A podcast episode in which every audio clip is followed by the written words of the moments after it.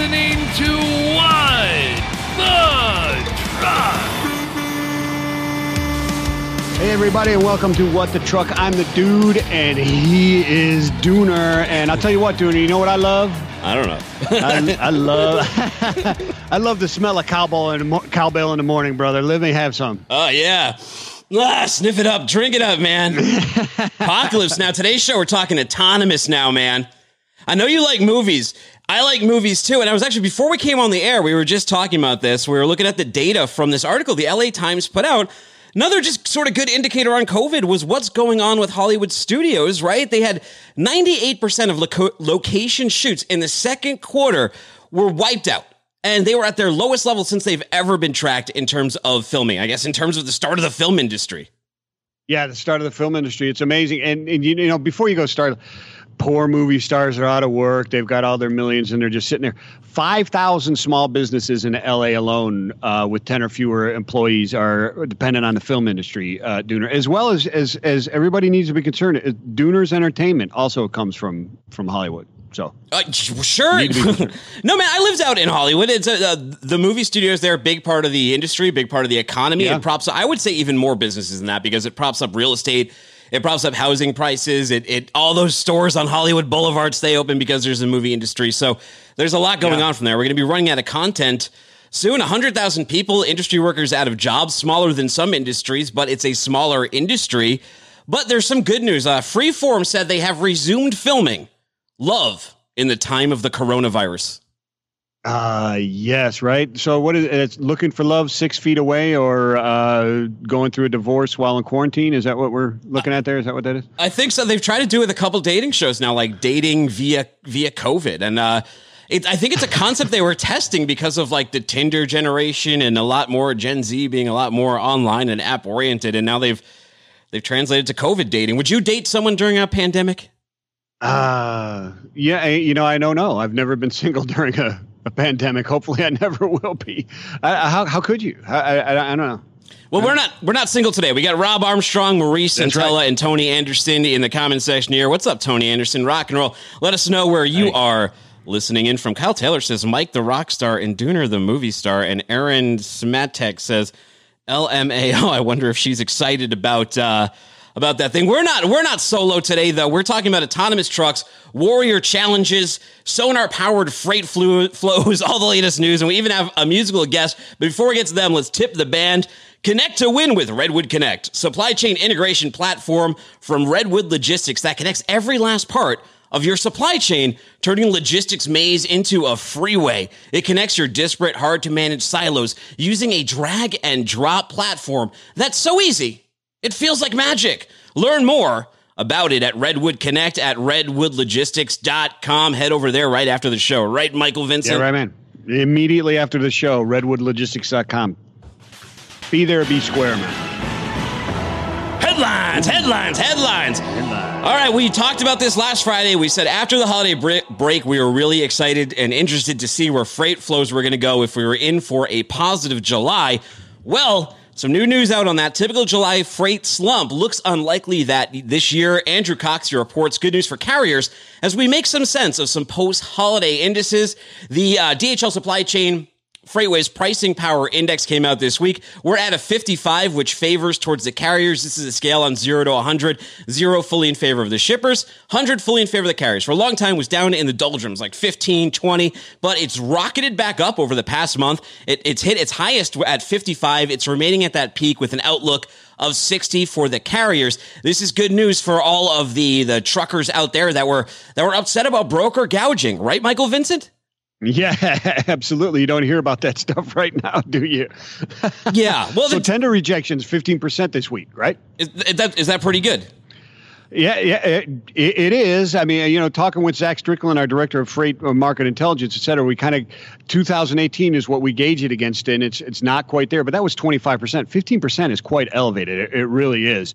And when you look at the depth of the trough and try and gain some insights between, you know, the previous years, we're still 15% over and 20% over in volumes. The trough is very seasonal, and we saw an uptick over the last day, which is normal. I mean, it's following normal seasonal patterns. It's where is it going to settle over the next week, 2 weeks is really going to be important. And where does that peak come from? Yeah, with these rejections and the elevated volumes, so come spot rates. Those are up 13.3% from May to June.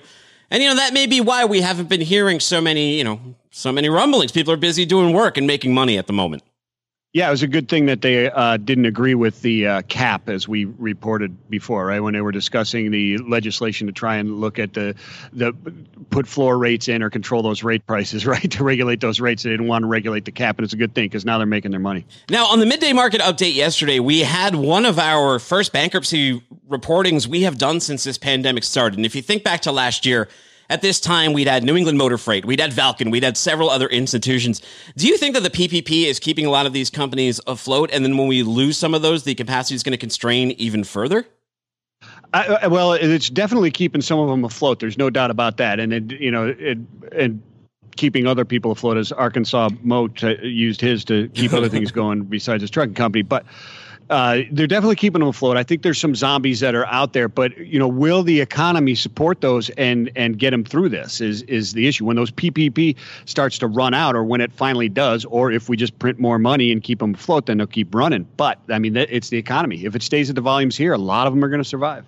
Now, you and I have long been saying that the whole program, it seems like it's rife for some fraud, especially when they said they weren't going to check at certain levels of ask, which Arkansas Moat made the mistake of asking too much from. But a lot of money went out there. It went out quick. Nobody knows exactly where it went unless you go to FreightWaves and you look at that chart at the transportation companies. We'll talk more about that on radio. You guys also covered it on the midday market update a few days ago. But here's another case of fraud. Utah Trucking Company owner faces PPP fraud. That's right. Clarissa Hawes reports the owner of a Utah trucking company is facing multiple charges after federal prosecutors allege he submitted a fraudulent loan application to obtain funds through the U.S. Business Administration's PPP program. Hubert Ivan Ugarte, he's 52 of Draper, Utah. He's the owner of Frisbee Trucking. He's in federal custody. Prosecutors allege himself and Lisa Bradshaw Rowberry of Provo, Utah, the controller of Frisbee, helped him apply for a PPP loan through the CARES Act, but it's not his first dust-up with Johnny Law. No, it certainly isn't. Is it Ugarte? Is that correct? Could be. Ugarte is already under indictment in another federal case involving $280 million pay-to-play FedEx Ground bribery scheme, received a $210,000 loan through the PPP in mid-May. According to the court documents, Ugarte and Rowberry, who handled the finances for Frisbee, falsely answered no when asked if Ugarte was under formal criminal charges in any jurisdiction when filling out the PPP loan application. Ugarte also answered no when asked if he had been placed on pretrial diversion, which federal prosecutors also say is false because he entered into a 2-year pretrial diversion to resolve a felony drug possession charge in 1988. You know, a lot of these people, when they get busted, it turns out that this isn't their first run of the criminal rodeo. A former employee, though, tipped off the feds. I wonder why that was. Prior to receiving PPP money, a former trucking company employee who wasn't named in the court documents, he claims Ugarte's company was in financial trouble and had bounced payroll checks 5 times over a 90-day period. Imagine how crappy that would be having to work for him. Instead of using 75% of the PPP money to pay employees, Ugarte used nearly $127,000 of the money to make past due lease payments on 13 Kenworth trucks as well as various truck parts. Yeah, exactly. Federal investigators claim Ugarte violated the PPP agreement by using 60% of the loan amount to pay Kenworth for the leased trucks, leaving only 40% of the funds for payroll. So maybe he just can't use his calculator well. I don't know. I mean, he didn't misappropriate them as badly as Arkansas Moat did. Now, Arkansas Moat, he did pay some child support, which was very nice of him, but he also bought a lot of jewelry and stuff. Here, it looks like the money wasn't necessarily going outside of the business. You know, it was paying off some loans. And I think that in the new guidance on those, you can use more towards paying off those kind of things. Maybe he did it too soon, and by lying about his criminal background, that's where the real hang up came. Yeah, that's probably true, and the lying part probably furthered the investigation into find out exactly what was going on here, and they cover that stuff. So doesn't help. Rob Armstrong, he's listening in from Saskatoon. Hank Wiley is in from St. Louis. Kyle Van Artisan, Grand Rapids, Michigan. Sean Beard, Niagara Falls, Ontario. So the other side of the border. That's where that marijuana case went down by that Peace Bridge, that truck driver. We have some good news, bad news. Yeah, I've gone across that bridge many a time, the Peace Bridge. Absolutely. So we got two Canadians on here. We got Saskatoon, Saskatchewan, and Ontario. Nice. And we have Landon Barrow, St. Simons Island, Georgia. Dan Thomason, Jacksonville, Florida. Chris Jolly, Phoenix, Arizona. And KC3 says, own the day, guys and girls. You know what we're going to talk to now? We're going to call up Steven Root. He's Senior Manager of Loyalty at Pilot Flying J. We're going to talk to him about their Road Warrior Challenge, some of their award points, see what's up with Pilot Flying J, maybe see what's up with rest stops and all of those kind of things. We're dialing him out to him in Knoxville, Tennessee. Hey, Steven Root, you are on the air with Dooner and the Dude. What's up, man? Hey, how are you guys doing? We're doing awesome. Hey, by the way, when I told my kids, there's a couple of guests my kids were really excited about it. One of them was you, and it's because of you're in Knoxville, Tennessee, and they are wrestling fans. So they're like, oh, that's where Mayor Kane is from the WWE. Yeah, Kane, the younger brother of the younger half-brother of The Undertaker, right? 3-time champion and 13-time tag team champion. You should know that, right? Steve? I do. All right. That's a good fun fact to know for sure. Hey, so Steven, for those listeners not familiar, can you share more details on your Push for Points loyalty program that you launched in April, including the program perks and how drivers can sign up and use it? Yeah, I'd love to. So our My Rewards program is really popular with pro drivers. And the Pilot Flying J mobile app is really where drivers can go to maximize their savings. Earn more points, and even save some time. So we launched our Push for Points loyalty promotion. It's something new for us on April 1st. Obviously, we weren't, as we planned it out, we weren't anticipating this coronavirus situation. Came up pretty quick. But, at Pilot, we were really happy that we had this new program where we could give drivers the opportunity to earn a lot more points and, at a time when they really need them the most. So the program's really simple. Each month, drivers just go into the app and click the activate button, and that you kind of join the promotion, and you start earning more points with each fill, up to 4 points per gallon in the month. So the kind of the way it works. So your first fill, you earn 1 point per gallon. Your second fill, 1.5. Then 2, 2.5, 3, 3.5, all the way up to 4. So after only 6 fills, drivers are earning up to 4 points per gallon for the rest of the month, and then you can just go back in the next month and activate it again. Wow, that's really good stuff. And I was reading through there and looking through this. So you reserve a shower and you see parking spaces, et cetera. So what's been the response to the Push for Points? And did this feedback come into extending the program and making it indefinite? We initially planned to just run the promotion for 90 days. But driver feedback's been really great. We've even got drivers going into guest services just to tell them, like, hey, we love this program. Make sure you don't ever, don't let it end. So we've decided to extend it for another 90 days to the end of September. We've also gotten some really good feedback from our fleet customers. So, we have, fleet owners calling our sales team saying, hey, we really love this program. It's getting my drivers more rewards, helping them out on the road. Hey, one of your drivers, Dooner Livingston, in the comments, he says he's earning 2 points a gallon right now. So he's doing his own Push for Points right in real time. One of the things that you guys are doing that's super cool, though, is the 7th annual Road Warrior Contest, July 20th. Tell me about that. Yeah, so Road Warrior Contest, it's our 7th year doing this contest. It really recognizes the amazing pro drivers out there in our industry. It gives drivers a platform to tell their stories. Let everyone know, like what makes you a true road warrior. So anyone can nominate a driver through our website. Even fleets can nominate a driver. And nominations are open now until July 20th. Like I said, there's some really amazing stories out there. And one winner will win the grand prize, $10,000. So that's a pretty good prize. Yeah, that's not bad at all. That's $10,000. So we also saw the launch of the new axle fuel car back in May. Can you share more on that axle fuel car? Yeah, I think you guys talked to Megan Earhart about this a little while back. So yeah, Steven, she was on FreightWaves Radio, which is Saturdays 3 to 5 p.m. Sirius XM's Road Dog Trucking Channel 146. She did an amazing job, and she really put that program over to me. Yeah, that's great. Well, I won't do as good a job as her, but, you know, keeping your trucks fueled is obviously a really important part of operating a fleet, right? So three real key things about the axle fuel card that really make it stand out. First, it opens up a great amount of credit for fleets, really of any size. There's also no hidden fees. There's no nickel and diming. No, you know, we're not going to get you on monthly fees with the axle card like some other cards do. And the third key benefit is my favorite because I'm the loyalty guy.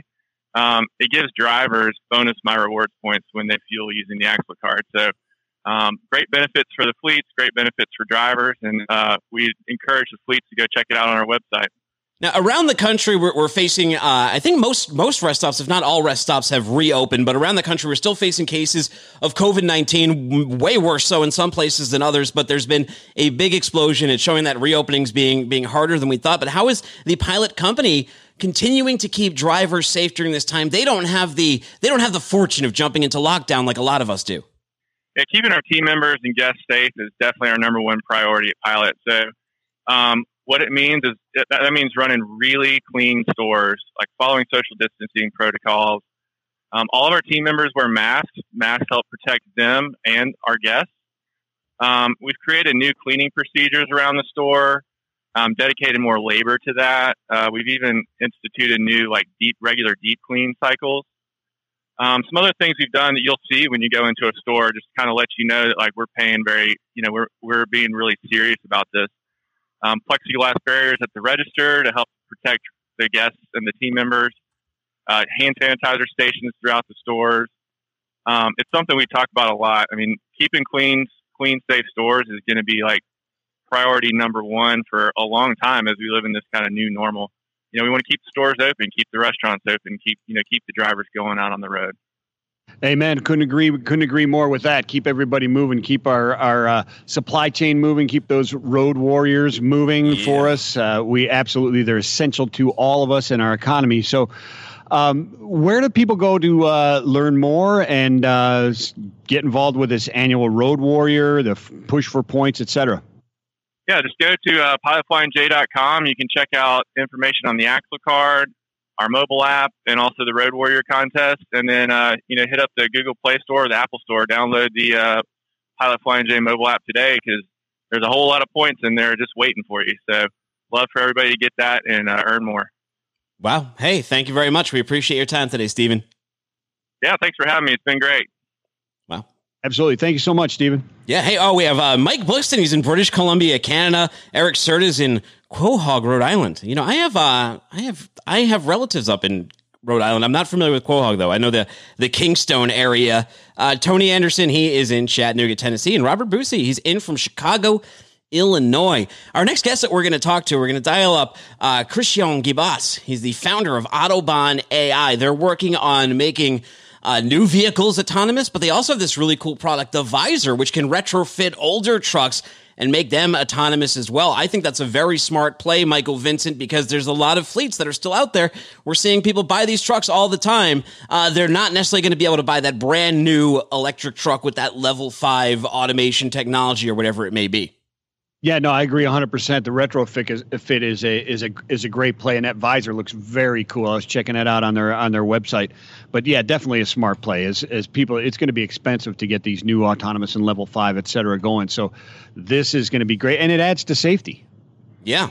Do you think at the Pilot Flying J of the future, full service will be back, but only for, like, unmanned vehicles?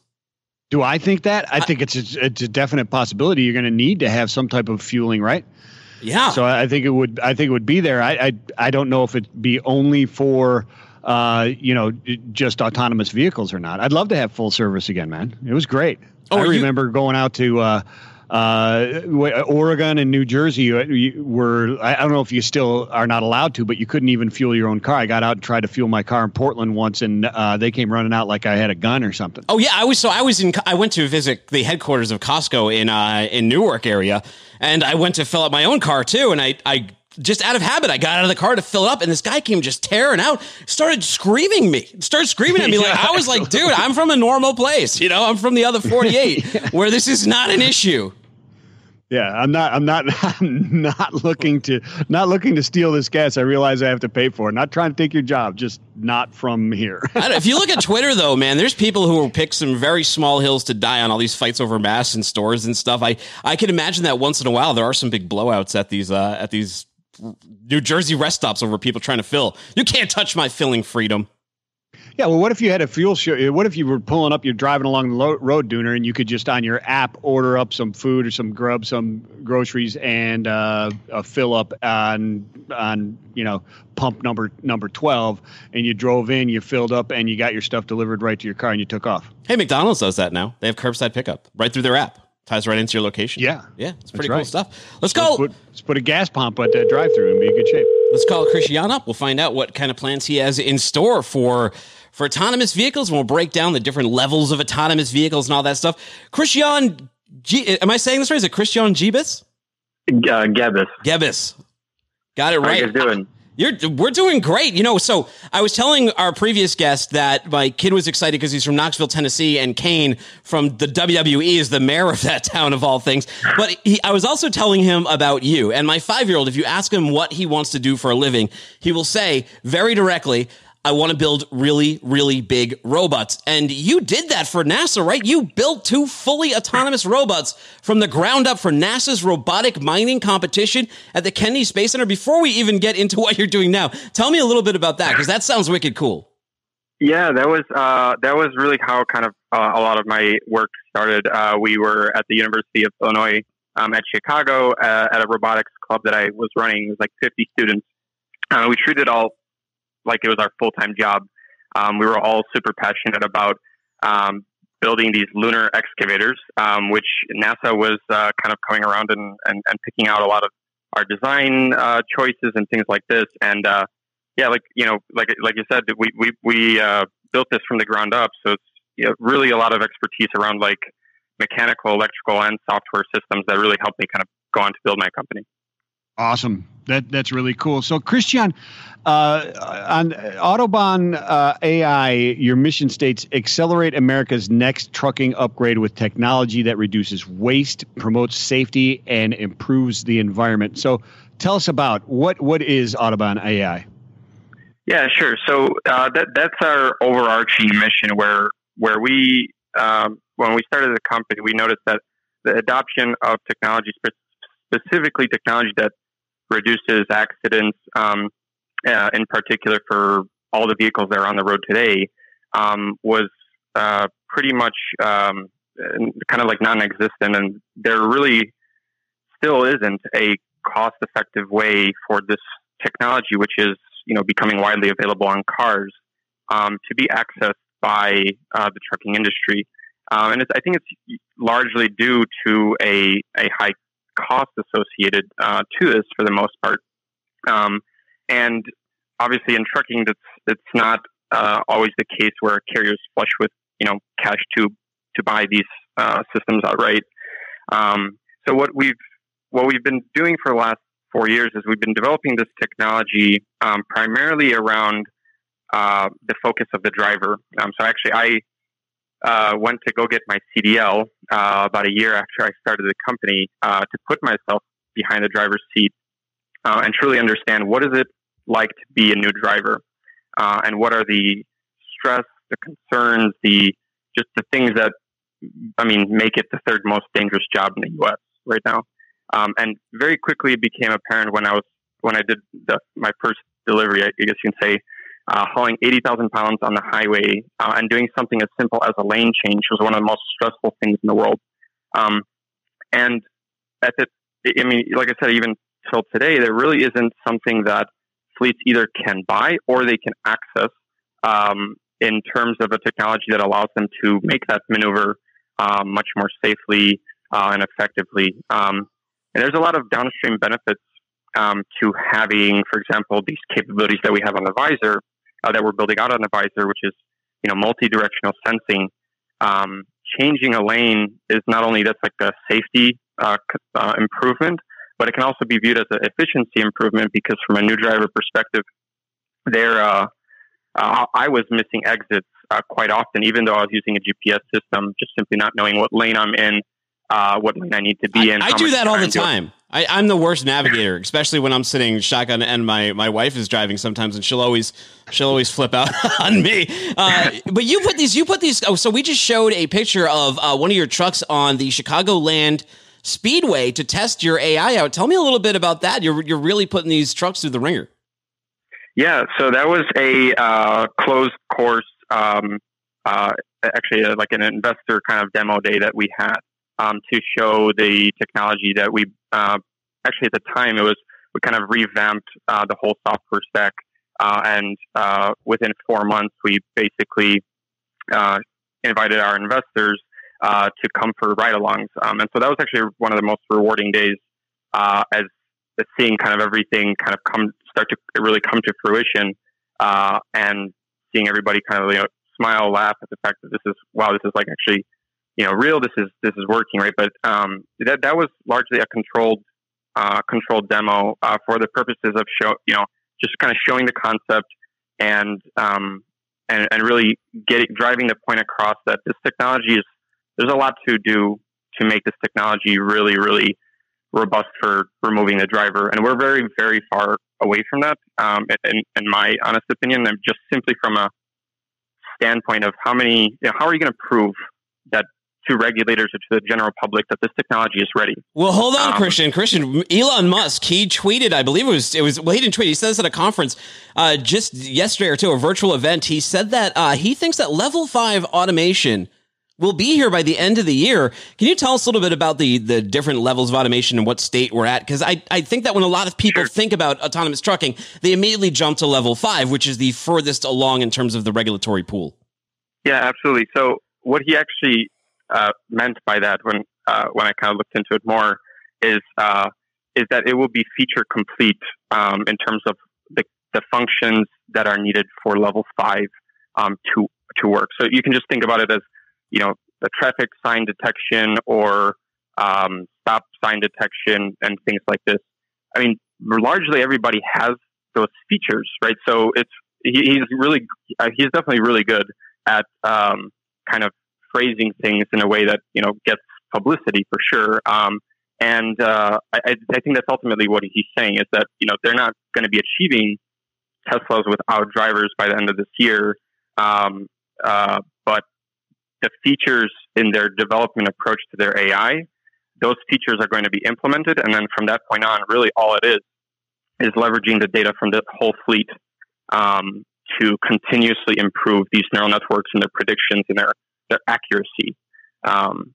So in terms of where we are on the scale of the SAE levels of autonomy, we focus on everything from what a truck on the road today, say 2010 or 2015, truck, they don't have any passive safety whatsoever.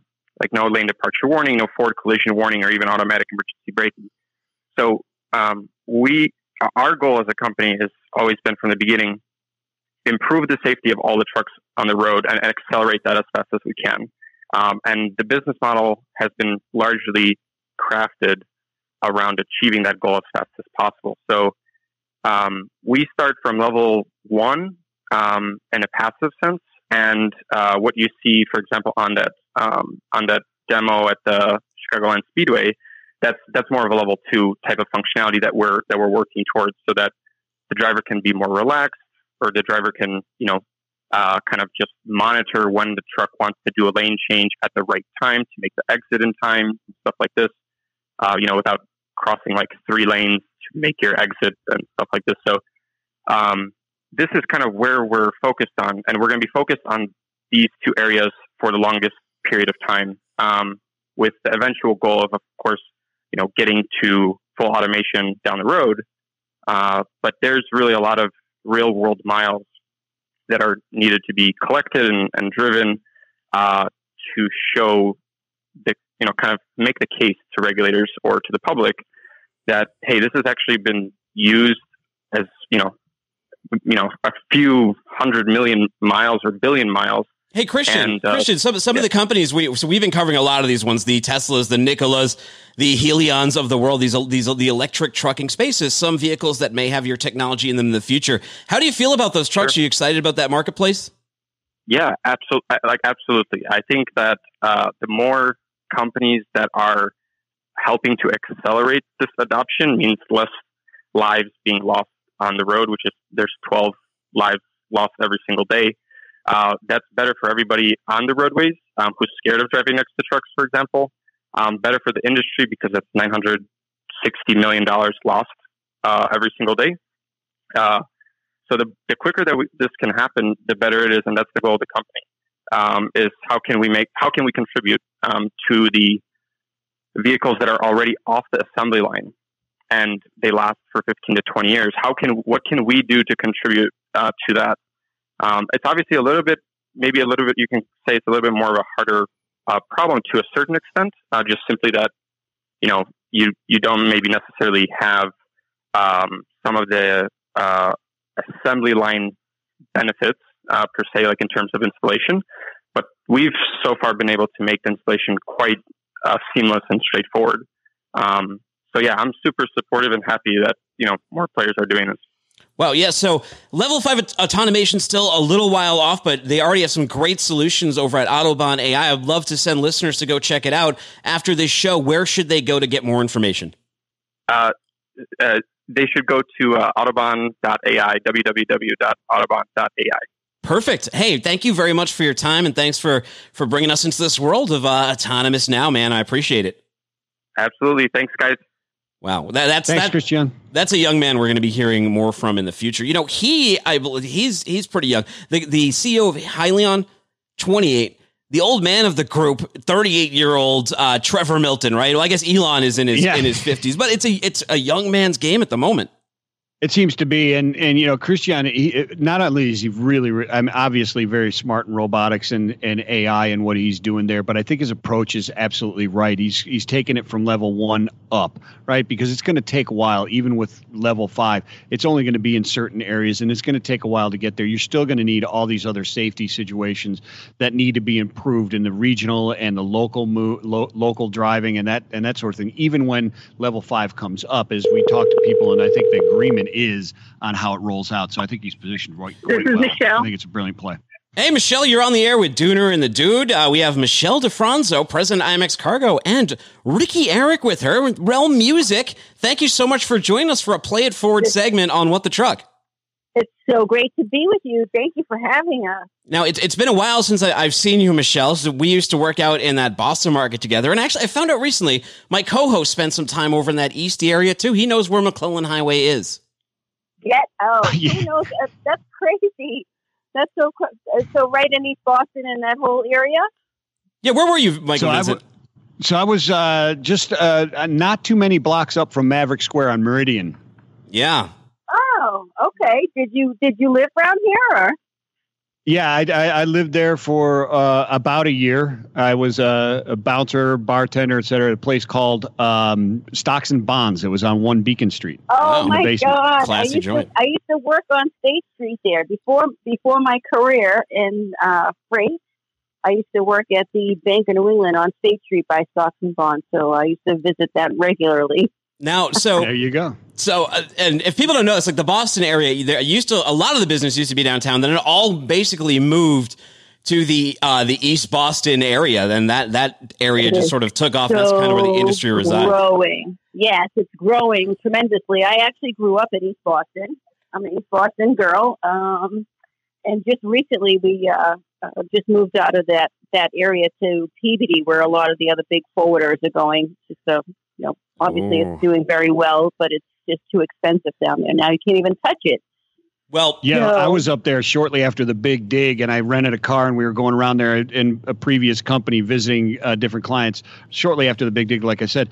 And we're using GPS, but I was underground, right? And thought I was on a surface road, so I couldn't figure out where the heck I was going. It still doesn't work that well. It'll tell you to turn into the side of the tunnel. Yeah, exactly. So you obviously have to be familiar with all our great restaurants around here. Yeah. Yeah, he's a big clam chowder fan. I was actually just reading that was like the number 2 ordered lunch item on our friends at the Daily Meal, Michael Vincent. New England clam chowder, number 2 ordered lunch item during the pandemic, according to whatever. Oh, wow. I think they were using Grubhub data. But this segment is a Play It Forward segment. I think we have a music video to debut. We'll play it in just a second, but introduce it for us, Michelle. What's going on in Cry No More? So Cry No More it's a song written by Ricky Eric. He's a musician, artist, singer-songwriter, and he's my partner at Realm Music Group. So besides the cargo business that I own a small indie record label with my partner, Ricky Eric. And he's the one who actually came up with this new song. He, most recently was diagnosed with cancer and in November. Wow. And yeah, so he had kind of a lot going on. And this was something that he had in his treasure trove for a little while and thought, with the whole COVID thing, that it was really the most appropriate time to get it released. So you debuting this, it's actually the first time it's going to be debuted here. We just released it on the YouTube, but it's actually coming out for distribution, I think in the next week or two. So it will be available on all the online platforms. It's called Cry No More by Ricky Eric. All right. And it's by our record label, which is Realm Music Group. So, all right, I'm going to throw it to the tape. Let's let it speak for itself. All right, cool. Roll the video for us, please.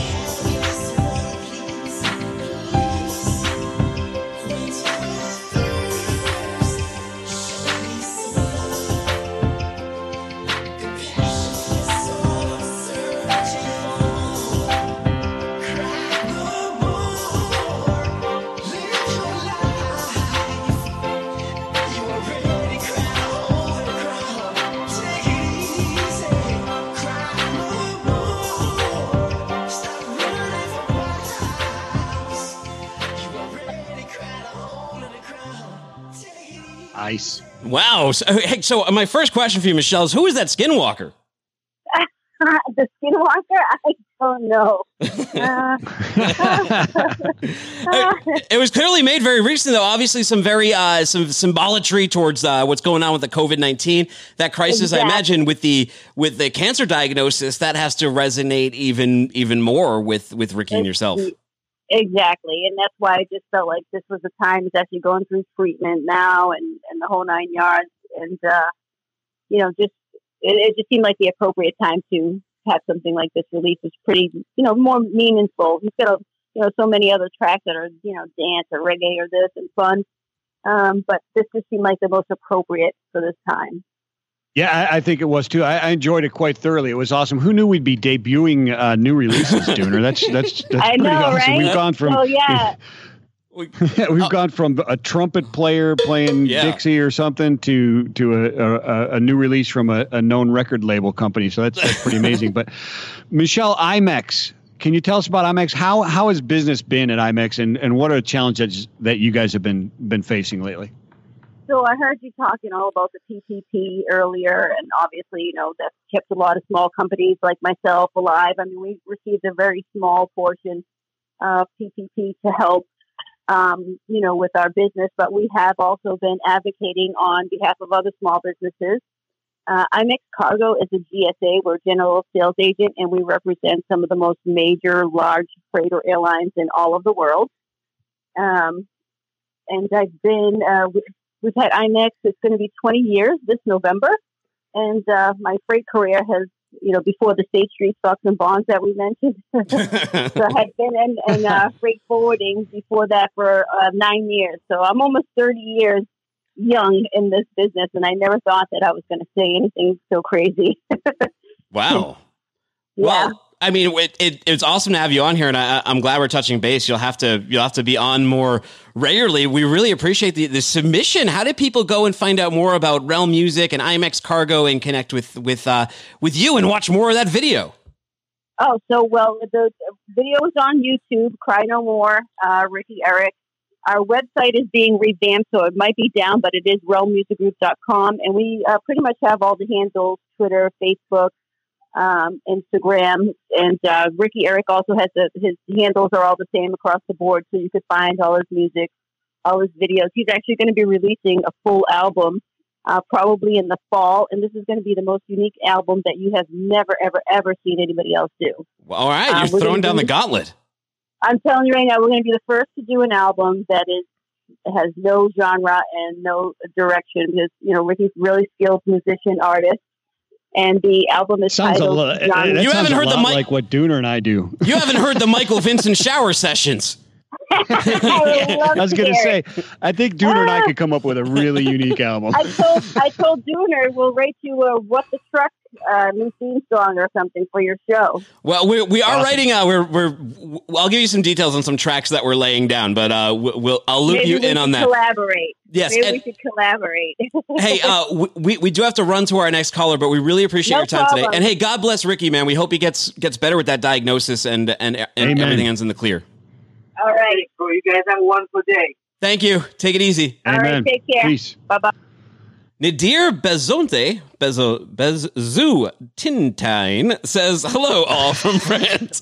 I imagine it does not sound like that in the French at all. That is a very a well-spoken, flowing language, like a river, not like Bezontine. Spoken like a true Southie. Are you at a Southie or Eastie? I would never make a good spy. I would be like, I already hide my Boston accent, but like I do an okay job of that. I would do a very bad job if I was a spy, and yeah, especially in France. Buongiorno. Well, either way, he says, "Hello, all from France." Kyle Van Artisan says, "Be proud of the bar tenure. It shapes all for the better." That's right, Kyle. And, you know, I used to work at McDonald's in the drive-thru when I was 14 years old. It's true. Amen. Got fired. Yay. But I was doing pretty good. I got fired for just being a wiseacre. I talked back to my manager. I can't imagine. I've long had trouble with authority. I don't believe it. I absolutely don't believe it. You know who now has to bow down to our authority? It's Adam Robinson. He's a brand new addition to FreightWaves. He's on the air with Dooner and the Dude. What's up, Adam Robinson? I can't believe you've joined the battleship. It's like Avengers Assemble. It's one of those people from online. Here we are. All the time. I talk to, I love dealing with, and now he's on the same team with me. It's like getting that draft pick you wanted, right, Michael Vincent? On. Yeah, I agree 100%. Super excited. How you doing, Adam? Hey, great to be a part of the FreightWaves family, and we're about to take it off to the next level where you guys have already brought it. Now we're going to go to the promised land. It's dynasty time, 90s Bulls, and then we're going to go ahead and just beat the Lakers after that and just keep on winning and write our own little Phil Jackson book called 11 Rings, except we're getting 12.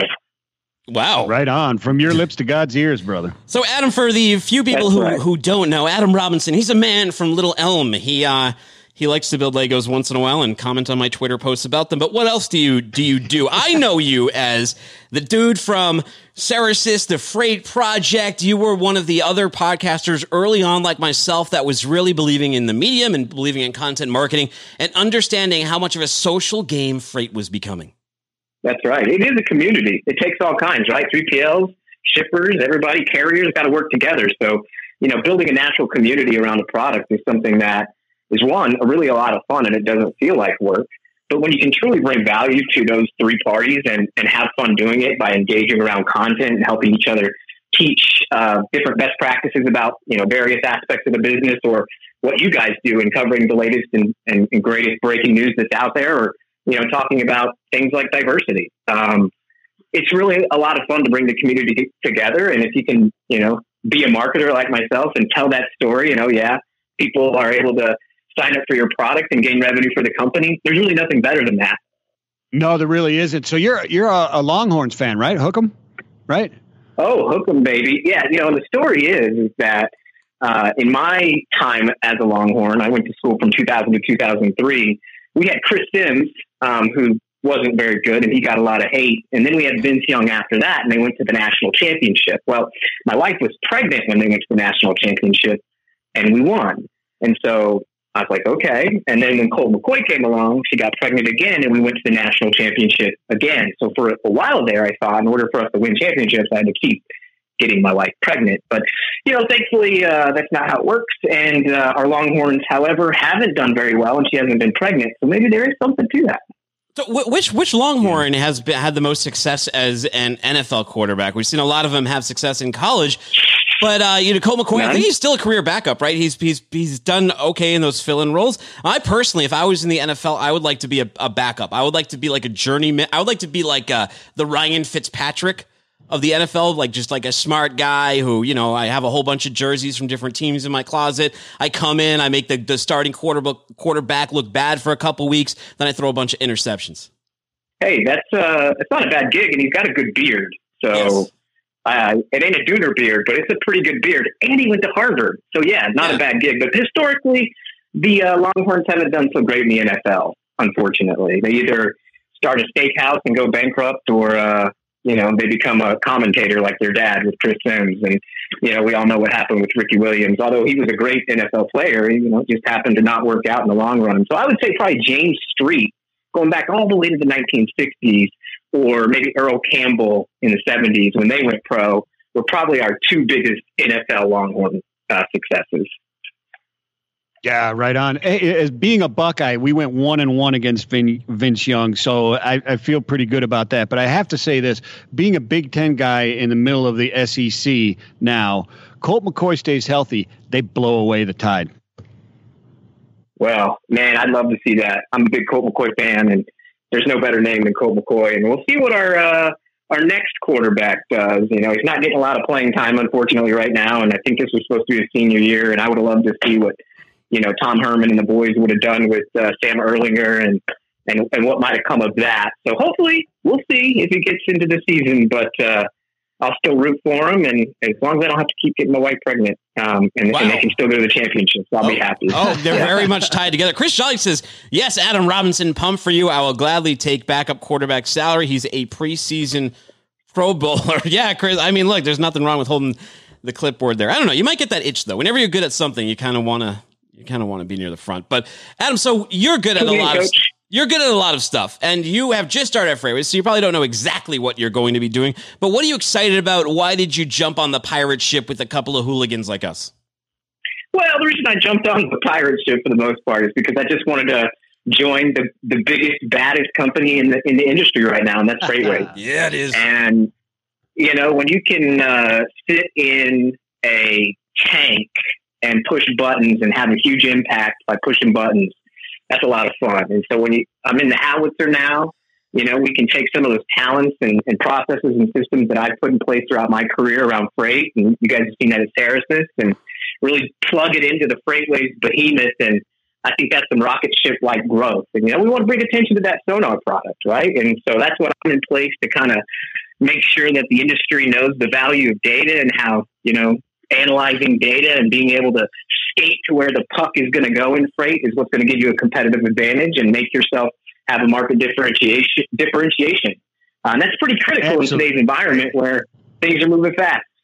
Well, Adam, your career... Can't agree with you more, Adam. In today's environment, that is incredibly important when you're looking at those data and staying on top of what's happening in the market. It's changing almost hourly. And the fractionalization of the recovery and the freight market, et cetera, you have to know what's going on. You got to have the fastest data you possibly can. Michael Vincent, how do you paddle that canoe?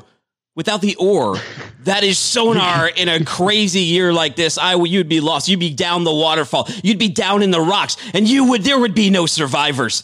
Adam Robinson, people who want to, your career is going to move fast. Now you're here with FreightWaves. People want to learn more about you. Where do they go to get that information? Hey, they can go to LinkedIn, and that's a lot of fun. I stay a little more professional there, although my comment game is first class. But if you want to get a little more fun with the growing supply chain Twitter community, which you two have been a big part of over the last few years, and we've been building up, and I know we're all proud of it together as a team, but head over to Twitter at Adam Robinson CDM and follow us there, and you might get some pictures of my cats, a few inspirational quotes, and sometimes some cranky and ornery opinions, but they're not too tough. I know we can all keep up. All right. #CatPics. Hey, awesome. Adam, thank you so much, my friend. We'll talk to you later, and we'll see you around. Thank you. And we'll hear you thanks, around. Adam. Welcome aboard, man.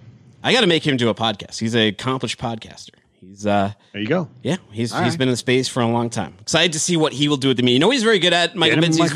He's very good at taking the realizing that there's an organic element behind data and this freight tech and all this stuff. People actually have to use it, and speaking to people instead of people who just like DevStack and stuff like that. You know what I'm saying? Yeah, I agree with you 100%. Yeah, the human sentiment has got to be there in it talking. I agree. Absolutely. Hey, we got good news, bad news today or what, Dooner? It's Friday. Yeah.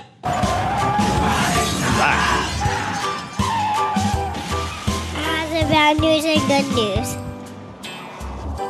All right, here is some really bad news. This always frightens me too. You know, like some people look in the back seat of their car to see if there's a serial killer back there or someone trying to kill you on the way home. Maybe I've watched too many or listened to too many urban legends. I don't know. But this one happened where there's a truck driver. He's going over 60 miles an hour. This is bad news. He's going 60 miles an hour in Australia when a venomous snake coiled around his legs. You ever have that happen? That's no good, man. I had a cat do that. Go to 100 miles an hour or what? I had a cat. We were taking a cat to the vet, and it got out of its cage, and it just started running like crazy, like a cartoon, around the inside of my car. But I haven't had the venomous snake. I would probably, I'd panic. I was driving home yesterday, 2 days ago, from the studio. I was in for put that coffee down. My windshield wiper died when I was driving. That was nerve wracking enough. But so there's good news for this guy. According to CNN, the 27-year-old trucker, who is only known as Jimmy. I don't know why. He used his seatbelt and a knife that he had handy to fend off this snake, but he thought that he may have been bit during this melee, so he speeds to the hospital. So he starts driving even faster, even though he thinks that, I don't know how safe that is, but you know what? You're panicking. I don't have much time to live. Yeah, so but a cop pulls him over, and then he's got what sounds like the worst excuse ever. He goes, "A brown snake or a tiger is in the back of the truck. I think it has bitten me. It was with me in the car." And then Jimmy can be heard saying this on the officer's the officer's video camera and his body cam in the video released by police Tuesday. He told the cop to feel his heart, and then the cop was like, "Okay, I'll feel your heart," and he does, and he finds a dead snake. He finds a dead snake in the back of the truck, which was an eastern brown snake, the second deadliest on Earth. Fortunately, the driver didn't end up being bitten. He only experienced some shock and forgivable. No ticket rendered. That's the oldest trick in the book, yeah. Man. That just or like the stomach brown snake in the back. Yeah, or you got a brown snake somewhere else. Yeah, you got the stomach issue. That one. Yeah. I mean, he could have ran out of the thing yelling, bees, run for your life. But no, he used the snake. It was a good move. It's better to prove the dead snake than prove the stomach issue in front of the cop. Ah, there you go. Yeah, that's true. All right, so here's bad news, Dooner. You just lost your container at sea. Right. One of over 779 lost annually. Huh. So here's good news for the rest of us. Sucks to be you, but here's the good news for the rest of us. You, I can't help out. You lost your container, brother. But the rest of us, here's the good news. In fact, it's really bad luck for you to lose that because an average of only 1,382 containers were lost at sea per year between 2008 and 2019. And the WSC said in a report released Wednesday, that represents less than 1/1,000th or 0.0006% of the roughly 226 million million containers shipped each a year, carrying more than $4 trillion worth of cargo. In fact, most containers are lost when an entire vessel sinks, as opposed to containers being at risk of falling overboard during heavy seas or whatnot. So from 2008 through 2010, container losses averaged 675 per year, then quadrupled to an average of 2,683 per year from 2011 through 2013. But that spike was largely due to the sinking of the MOL Comfort, which lost 4,293 containers, as well as the grounding of the MV Rena in 2011, which lost 900 containers. Wow, so not that big of a risk at all. Most of these numbers coming from this is why, like with data, you always have to pull out like the big outliers, right? The big spikes, because it paints a much different picture. It's found if you're an insurance bro, if you're selling insurance, you'd probably like to keep those. You want to keep the MOL Comfort in there, you know. But if you're mitigating risk, although you know the marine cargo insurance definitely it's cheap. Get it. Your shit, you don't have to lose your container, the ship to go down, to have things like general average declared on you. It's like 15 cents per 100 through most insurance brokers. Do not skip the insurance. Do you ever deal with anyone who lost a container at sea? Absolutely. Oh, yeah, absolutely. I was in ocean shipping for a number of years down in Miami. So, yeah, absolutely. And we had, you know, I dealt with Seven Seas Insurance down there, which, you know, insured the cargo. But, yeah, absolutely have. I've lost people's containers at sea. Yeah, we had stuff on the Rena. So that's the only time it's ever happened to me, was when the big shebang happened. Ah, yeah, I see. Yeah, no, I've lost them. I also lost a container of frozen lobsters in the port once. Oh, you know, I used to. So for Father's Day, I got my dad's sailing lessons in Boston Harbor. We both took courses there, and I used to sail Solings, which are old, like 1970s era racing sailboats with really long keels. And the thing is, when you go in Boston Harbor, if you go near the lobster traps, the lobster fishermen will freak out. They'll start coming towards you. Yeah, I'm sure. Yeah, no, you're stealing. You're like Kramer. Yeah, I'm not out there trying to take your lobster in a racing sailboat. All right, here's some bad news. You're pulled over at the Canadian border with $20 million worth of marijuana. U.S. Customs and Border Protection officers said they found nearly 9,500 pounds of marijuana in the trailer of Prabhjot Nagra, which he was hauling. He was arrested nearly 2 weeks ago, but he contended. He's like, I have no idea. I had no idea where the drugs came from. These are not my drugs. Another could be a likely story. Well, it turns out that the courts agreed with him, and he was left holding the bag, and he never knew what was inside, right? U.S. Magistrate Jeremiah McCarthy, he dismissed charges against Prabhjot Nagra, he's 26, at the request of federal prosecutors during a remote U.S. district hearing in Buffalo, New York on Tuesday.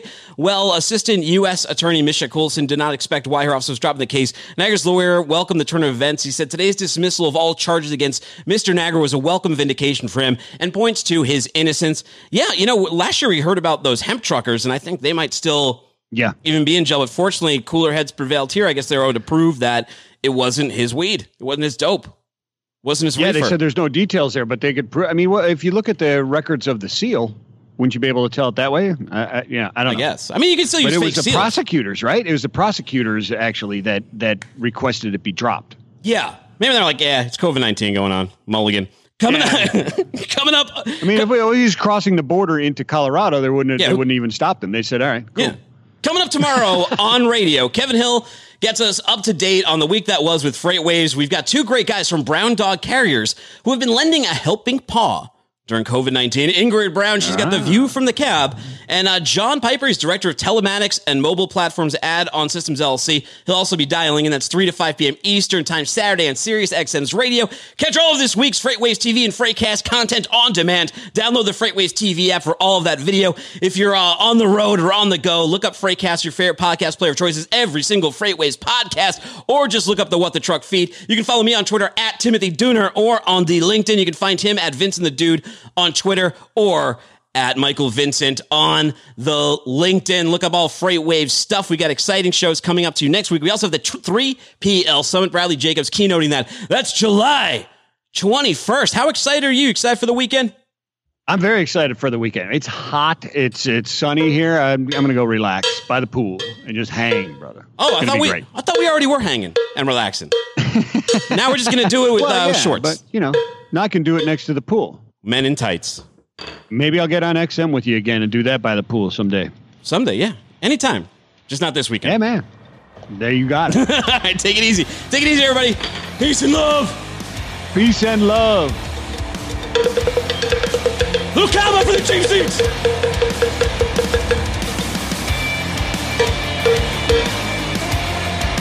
Go, Michigan Flying.